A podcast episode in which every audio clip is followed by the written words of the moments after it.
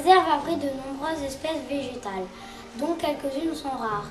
Un reportage de Jules, Florian, Gaëtan, Aloïs et Pierre. Autour de la réserve, on trouve une végétation typique de la forêt landaise pour les dunes sèches.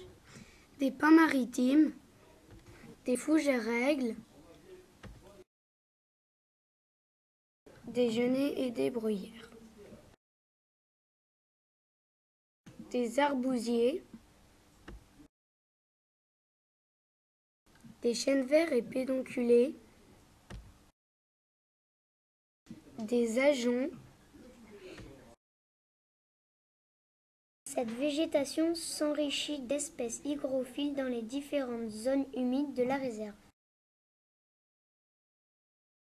Les nénuphars, l'osmonde royal, le carex et l'iris des marais, et bien d'autres plantes encore. Gaël, le guide de la réserve, a eu la gentillesse de répondre aux questions des élèves de l'école La Garenne. Je leur passe l'antenne.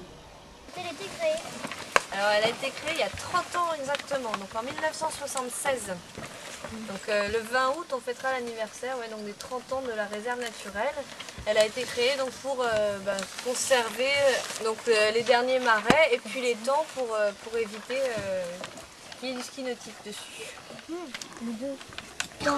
Quelle est la profondeur de l'étang de la réserve? Alors la réserve, elle, fait 610 hectares. Donc 610 hectares, euh, ça, ça fait à peu près... Alors, euh, combien Alors, un, hectare, c'est à peu près deux terrains de foot. Donc ça fait 1220 euh, terrains de foot en compte. Donc c'est pas mal. Ensuite, il m'a demandé la, surface de l'étang. Donc l'étang fait 50 hectares. Donc 100 terrains de foot. 50 hectares. Euh, donc en comparaison euh, par rapport à l'étang de Carcan qui est au-dessus, il fait 6000 hectares l'étang de Carcan. Celui-ci en fait 50 et l'étang de la Cano fait 4000 hectares. Voilà, donc euh, celui-ci est... Ouais. Et quelle est la profondeur de l'étang? Alors la profondeur maximum c'est 2 mètres et la profondeur moyenne c'est 1 mètre 50. Donc c'est très peu. Mais c'est pour ça aussi qu'on l'appelle étang, comme les étangs de Carcan et de la Cano d'ailleurs, parce qu'ils sont très peu profonds, et ces plans d'eau là. La végétation a-t-elle été plantée par l'homme ou est-elle naturelle? Alors ici en effet elle est naturelle, il y a certaines autres parties où elle a été plantée par l'homme.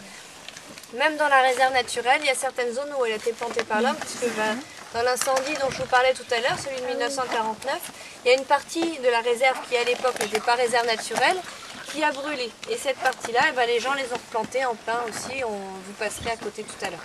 Cette réserve a-t-elle été aménagée par l'homme? Elle a été euh, vraiment aménagée pour euh, justement euh, diriger les gens à certains endroits. Alors pour plusieurs raisons. D'une part pour préserver en fait certaines zones. Là il n'y a qu'un chemin que l'on va prendre et un deuxième qui part, mais il y en a certains qu'on a fermés. D'une part pour préserver certaines zones pour que tout le monde ne puisse pas aller partout pour pas abîmer. Et d'autre part, bah, comme ça s'il y a un incendie ou un problème, on sait exactement où chercher, euh, où chercher les gens. C'est-à-dire que c'est aussi d'un point de vue de, la sécurité. Voilà. Combien de visiteurs viennent chaque année? Alors en moyenne, parce que c'est très difficile de compter, parce qu'on n'est pas 24 heures sur 24 ici et que la réserve est ouverte 24 heures sur 24, euh, il y a à peu près 30 000 visiteurs par an. Oh, c'est énorme. Quelle est la différence entre un lac et un étang? Alors lac, un lac c'est beaucoup plus profond qu'un étang.